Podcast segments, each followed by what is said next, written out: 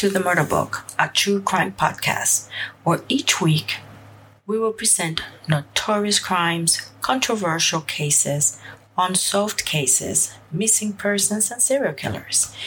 Details of the crime scenes, childhood of the murderer, and the life of the victims will be explored. Each episode is translated into Spanish. We have a new episode every Monday, and you can listen to it at Apple Podcasts, Spotify, iHeartRadio, Amazon Music, Google Podcasts, and other platforms you use to listen to your podcasts. Let's begin. Due to the graphic nature of this episode, listener discretion is advised. Extreme caution for children under 13. En este episodio de The Murder Book en español, vamos a hablar de Albert Fish, conocido como el Boogeyman o como se diría en español, el cuco. Comencemos.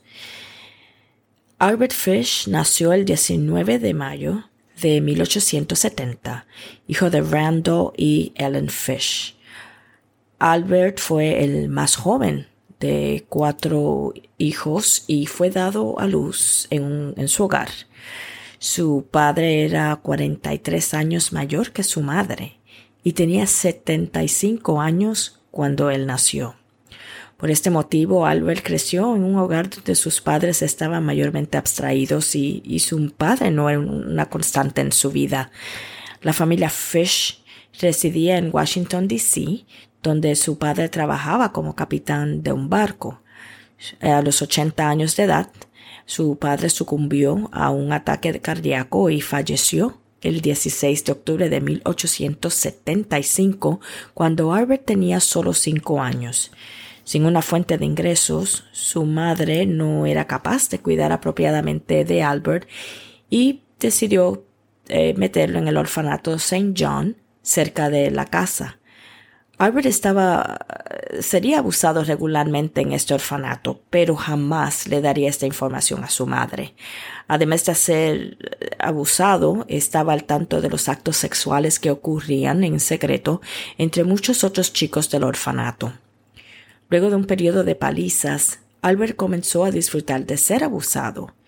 Y Albert recordaría lo siguiente, y cito, Estuve ahí hasta, hasta cerca de mis nueve años, y allí fue donde comencé a portarme mal. Éramos azotados despiadadamente.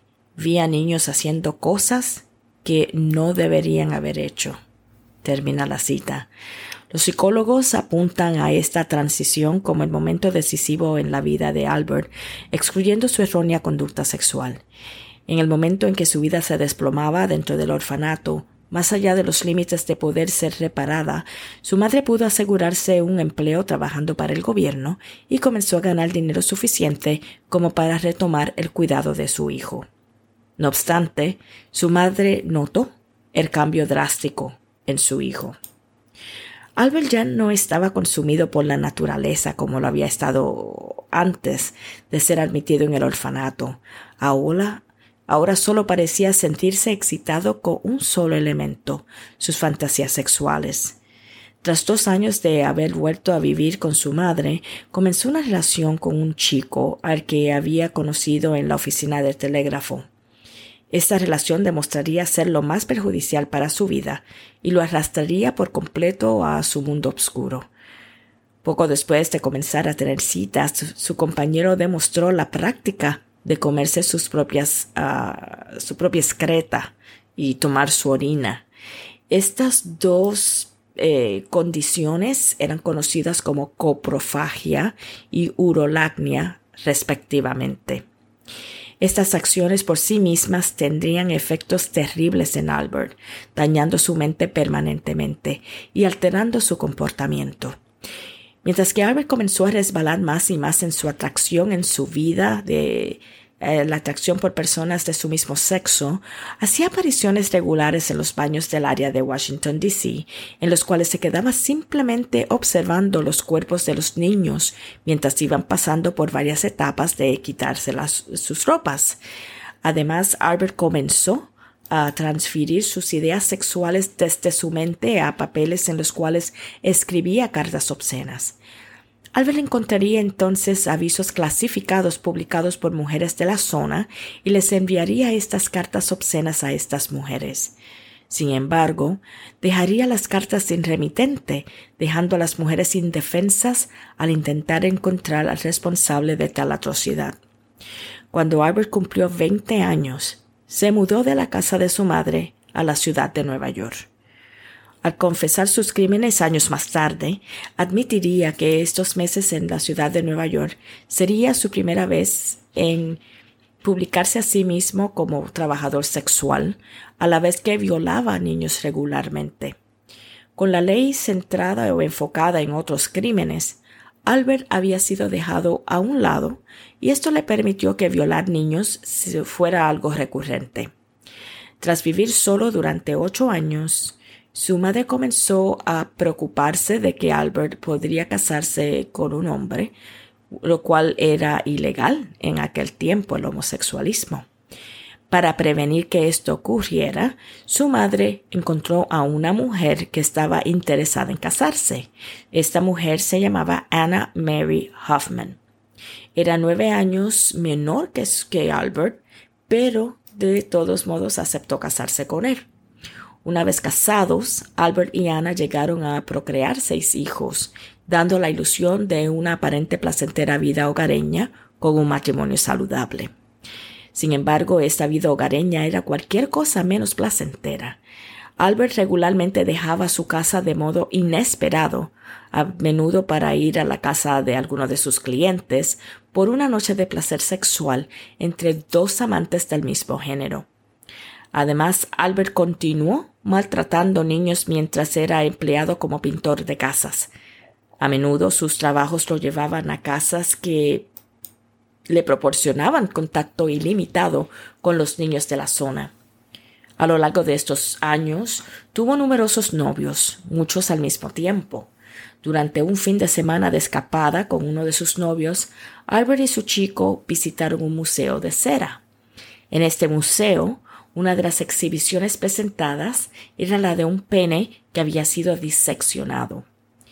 Albert recuerda haber quedado absorto con ese pene y quería saber más acerca de las prácticas de mutilación sexual. Tras dejar el museo, Albert prometió ponerse tan al fin eh, tan, tan al tanto de esta práctica como le fuera posible. Sin embargo, esto debería esperar ya que fue arrestado en 1903 bajo el cargo de gran hurto. Tras ser sentenciado, Albert pasó su tiempo o su sentencia en la prisión correccional de Sing Sing en, en el estado de Nueva York. Luego de servir su sentencia en prisión, fue liberado y comenzó a trabajar en los barcos en, en el estado de Delaware. Mientras fue empleado en Delaware, se hizo amigo de Thomas Kevin y su amistad floreció en algo más y pronto el dúo entró en una violenta relación conducida por el sexo. En ese entonces, Albert afirmó que a pesar de la naturaleza sexualmente gráfica de su relación, Kevin era totalmente competente y consentía todos los actos sexuales que se realizaban sobre él. Sin embargo, registros posteriores mostrarían que Kennen era bastante inestable mentalmente y que posiblemente sufría además de síndrome de Down. A pesar de las obvias incompetencias de Kennen, Albert continuó obligándolo a realizar actos sexuales en él. Y tras haber tenido sexo con Kevin durante diez días, Albert lo obligó a subir a su auto y lo condujo a una casa abandonada en una granja. Aquí Albert sistemáticamente torturó a Kevin diariamente y a menudo también por las noches. Durante las siguientes dos semanas, Albert había torturado a Kevin cada día, mostrando un inquebrantable espíritu pese a las súplicas súplicas por piedad del hombre.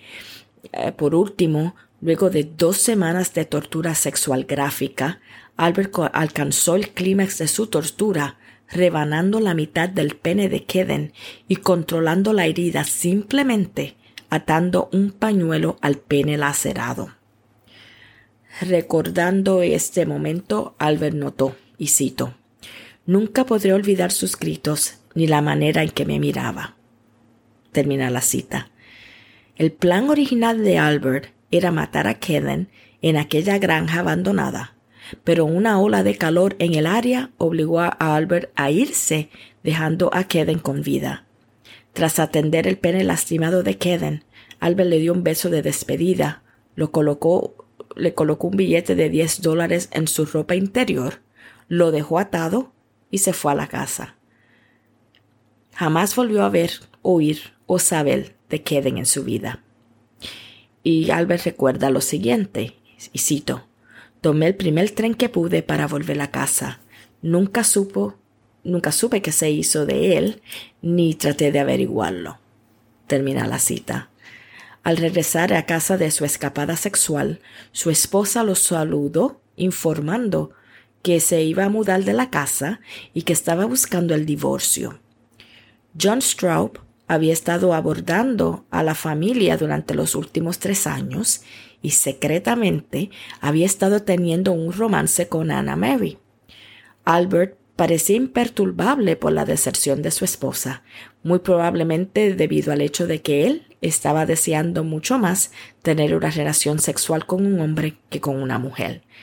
Si bien Albert no se sentía decepcionado por el pedido de divorcio de Anna Mary, eh, estaba consternado por el hecho de saber que ella se había llevado todas las cosas de la casa y que incluso había quedado como propietaria de la vivienda.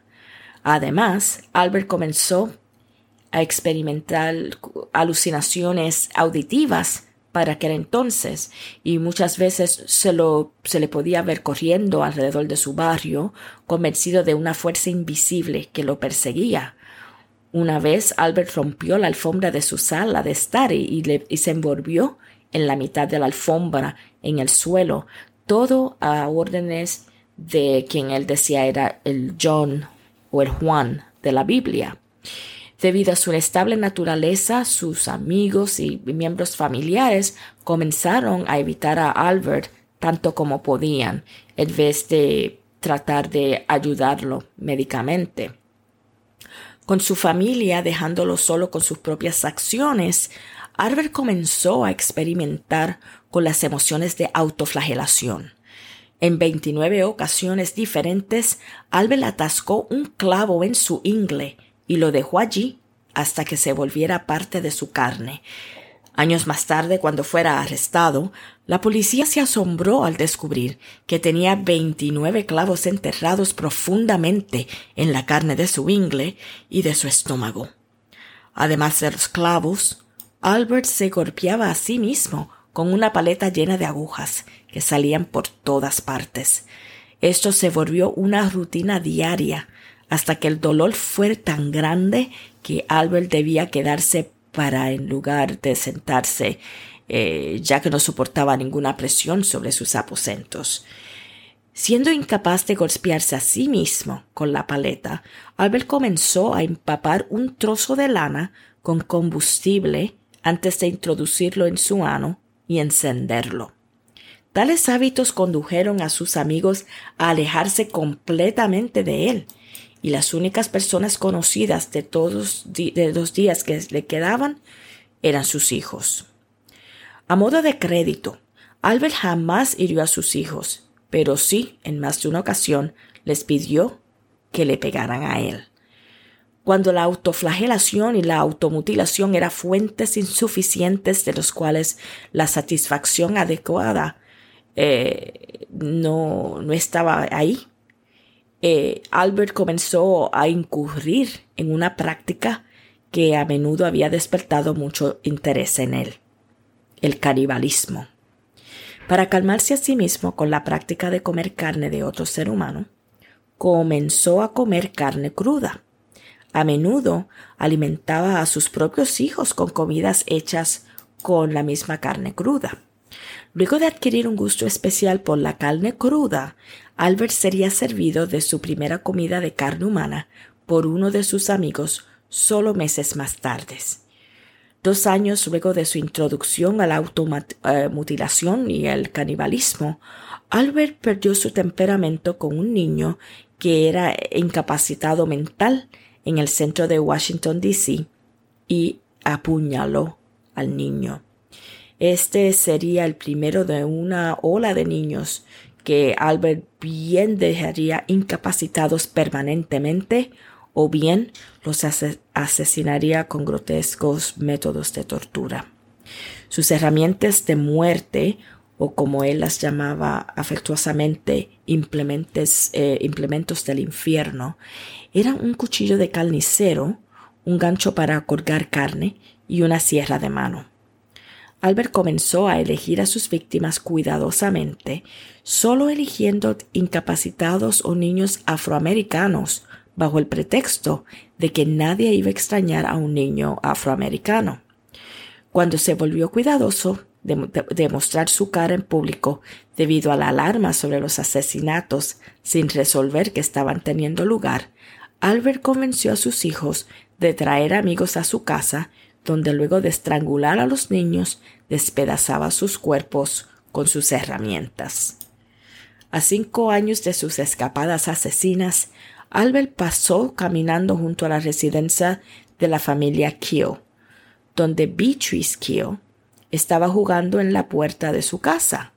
Él intentó convencerla de que lo acompañara, ofreciéndole una pequeña suma de dinero si lo ayudaba a buscar eh, y, justo cuando Beatrice estaba a punto de aceptar su oferta, su madre salió de la casa, se horrorizó cuando escuchó la oferta hecha por Albert. La madre de Beatrice inmediatamente lo obligó a abandonar su propiedad y demandó que nunca regresara. Sin embargo, Albert regresaría al granero más tarde esa misma noche, antes de ser descubierto y echado por Hans Kiel, el padre de Beatrice. Albert sostenía que las mutilaciones de esos niños eran completamente realizadas obedeciendo a Dios, una afirmación que mantendría hasta su muerte años más tarde. Supuestamente siguiendo la voluntad de Dios, Albert convenció a dos hombres jóvenes de acompañarlo a su apartamento, donde él con esa, eh, cocinaría para ellos.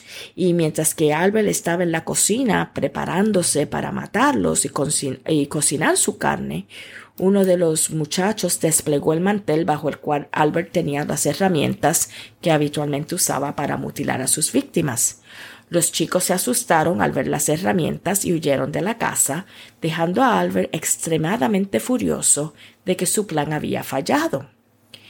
En 1928, Albert fue alertado de que una familia estaba intentando que la firma de alguna empresa contratara a su hijo a fines de costear su escolaridad. Albert pensó que esta era la oportunidad perfecta para subsanar sus ansias por carne humana, con lo cual de inmediato hizo arreglos para reunirse con la familia y potencialmente contratar a su hijo.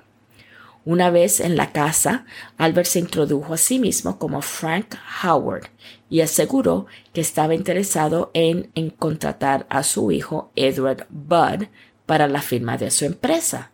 Sin embargo, Albert confesó más tarde que su única intención era asesinar a Edward, colgarlo hasta drenar toda la sangre de su cuerpo y entonces comérselo. No obstante a su llegada, Albert también notó que la familia tenía una hija llamada Grace. Luego de que la familia aceptara poner a su hijo Edward bajo la tutela de Albert, él se las arregló para regresar a Edward con su familia unos días más tarde. Una semana más tarde, Albert se comunicó con la familia y se disculpó por fracasar y regresar a Edward. Fue entonces cuando Albert les pidió permiso para llevar a Grace a la fiesta de cumpleaños de su sobrina una reunión ficticia diseñada para darle la oportunidad de asesinar a Grace. La familia accedió y le dieron un beso de adiós a Grace sin ser conscientes de que jamás volverían a ver a la niña. Cuando Grace no regresó a casa a la, tarde eh, siguiente, su familia se preocupó pensando que algo podría haber ocurrido. Luego de unos días, la familia comprendió que su peor temor había sido confirmado. Albert había secuestrado a Grace. La búsqueda comenzó y lamentablemente continuó durante años. En 1930, la ex esposa de Albert convenció a la policía de arrestar a Charles Edward Pope bajo la falsa afirmación de que Pope había ayudado a Albert a secuestrar a Grace. Sin embargo, Pope fue encontrado no culpable y la idea de la familia de que posiblemente nunca vuelva a ver a Grace comenzó a surgir. Seis años tras su desaparición, una carta misteriosa fue enviada a la familia Budd describiendo la confirmación del secuestro de Grace. Mientras que los padres leyeron horrorizados, la carta era una descripción de la barbaridad de cómo había eh, Albert había matado y cocinado a Grace muchos años antes.